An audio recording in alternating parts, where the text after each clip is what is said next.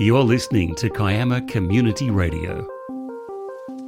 This program is brought to you by Kiama Leagues Club, the modern, friendly heart of Kiama. Welcome to Around the Arenas, Kiama Community Radio sports program, where you can regularly hear what's happening in sport across the region.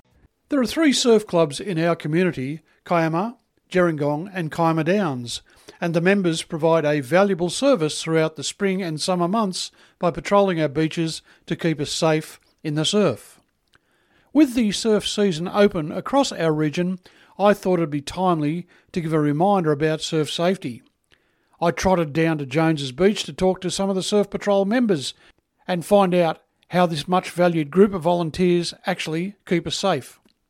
I met with Steve Guy, aka Skip, a patrol captain at Kiama Downs Surf Club. Skip has been a member of the club for 34 years, so who better to discuss surf safety with? Here's what we talked about. So I'm here this morning at Jones Beach. I'm talking to the patrol captain today. The surf season has opened, so we're away again for the summer. The beaches are being patrolled, and I'm here with Steve Guy, the patrol captain here this morning at Jones Beach. So welcome to Kiama Community Radio, Steve. Thanks, Glenn. Good to be here. So, Steve, talk me through what you guys actually do here. I know it's a great community service, a lot of volunteers. What are you actually doing here today? The core service we provide is about keeping the public safe on the beach so they have a good, safe, enjoyable beach experience. So, you know, patrols forms the backbone of that. So on a patrol, today we've got 6 people. It's actually been limited by COVID at the moment. But 6 is more than enough to have a comfortable patrol. And across the patrol, you've got to have a bunch of skill sets. So a couple of important ones, you need to have an IRB, driver and crew. So the IRBs are the rubber boats with the motor on the back. A really effective way of carrying out a rescue quickly and safely for multiple people. And something our club is quite proud of and has a strong heritage of from a competition point of view as well. Other skill sets on patrols, you need people that have got their first aid certificates, radio skills, and a bit of other sort of beach management type stuff too. So you're here, you've set up. I noticed that you mentioned COVID restrictions. I see you've all got masks on and you said there's a limit of 6 on patrol. What about people on the beach? Are we all welcome down or what's the go there? Yeah, well, as per, you know, state and council sort of guidelines, we're just sort of sticking by the square meterage rule for people. People are allowed to exercise at the moment, and the beach is certainly an activity that people are taking up in numbers for exercising, and why not? It's a great place to be, and I think a pretty safe environment as well. Also, you've got nippers here. Are they going to start soon, or is that they all closed down due to COVID at the moment? Nippers was due to start up on the 10th of October. Given the current state of New South Wales, that's kind of on hold. I'm pretty comfortable and confident we'll be able to operate at the 31st of October. It'll be after we hit the 80% vaccination rate. So if not the 31st, it'll be the weekend after or somewhere thereabouts. So I'm a real big fan of nippers. Our son came through the nipper movement. I reckon it's great. What's the age group? When can I bring my grandkids down, for example? When can I get them down here and get involved? How old are they got to be? Yeah, sure. So nippers is under 6s to under 15s.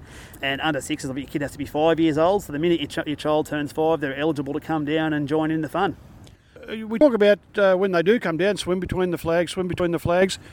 Talk to me about some of the dangers on the beach, you know, a rip and all that sort of thing, so that when I do come down, can I come and talk to you guys about where's the safest place to swim? Yeah, certainly. So, you know, part of the qualifications to be a lifesaver is understanding surf conditions and where the safest places to swim are.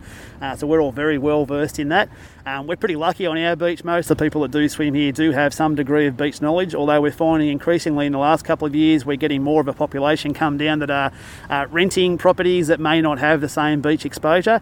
So yeah, we can certainly answer those questions. We're very good to sort of describe where rips are, how they're sort of formed, where it's safe to swim, where it's not.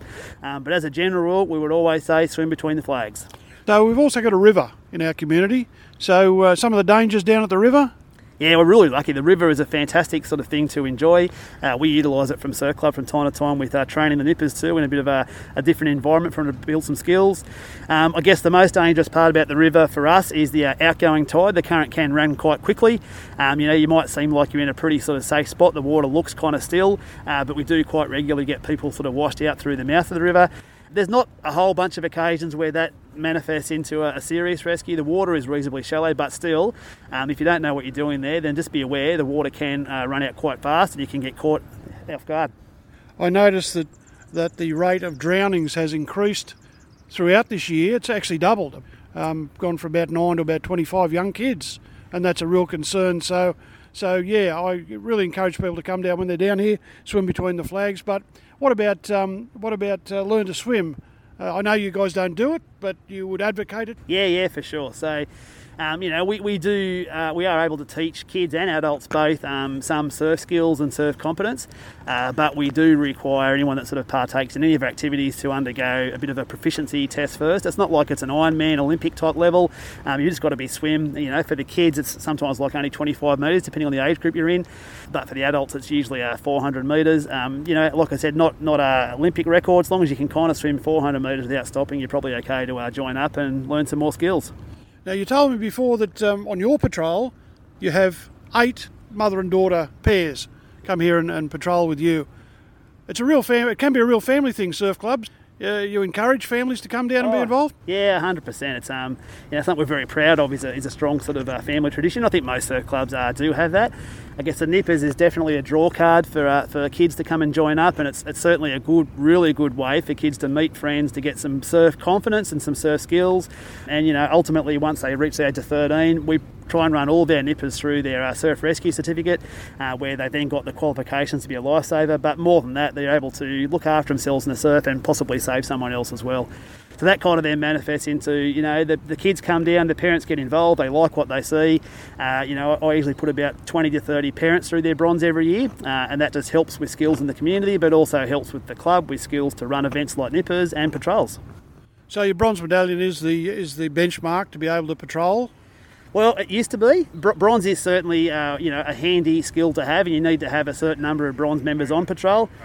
But there are other skills you can have and be on patrol. So, we have some people who are not confident in the water, and they can still patrol, provided they've got a first aid certificate or a radio certificate, and they can certainly add value and help the club out. Okay, well, thanks, Steve, for talking to me today. And as a community, thank you very much for what you guys do. We're really proud of what you do. It's a great service, and I thank you for talking to me today on Kiama Community Radio. No worries, we do it because we love it. Come down to the beach and have some fun. A reminder, surf club members patrol our beaches on weekends, while council lifeguards patrol Kiama Beach on weekdays. Check with your local club as to their patrolling hours over the next few months. But remember, when you do go to the beach, please swim between the flags. KCR, Kiama Community Radio.org. For the community, by the community. The NRL Grand Final has been run and won. Penrith 14, South Sydney 12. Congratulations to Penrith and commiserations to South Sydney. I know it's an old cliche, but South Sydney were gallant in defeat and could have forced extra time, but it wasn't to be.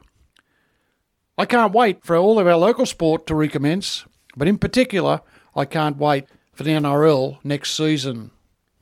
In golf news, golf has been an incredibly expanding sport during COVID. The opportunity to get out in the fresh air and associate with others has proved to be a great attraction. So ladies, have you ever wanted to try golf? Well, Jamboree Golf Club is calling you for a Get Into Golf for Women program that the club will be organising. This 6-week program will introduce you to the game of golf.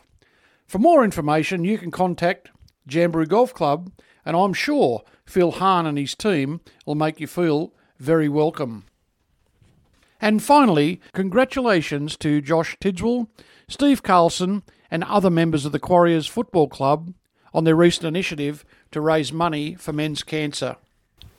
The initiative involved having your head shaved. Josh's shave can be viewed on Facebook. It's never too late to support this campaign, so why not contact the Quarriers and show your support? That's all I have time for this week, but if you'd like your sport to be part of the program, contact me at kcradiocontent@gmail.com. I'm Glenn Shepherd, and I hope to see you around one of our sporting arenas.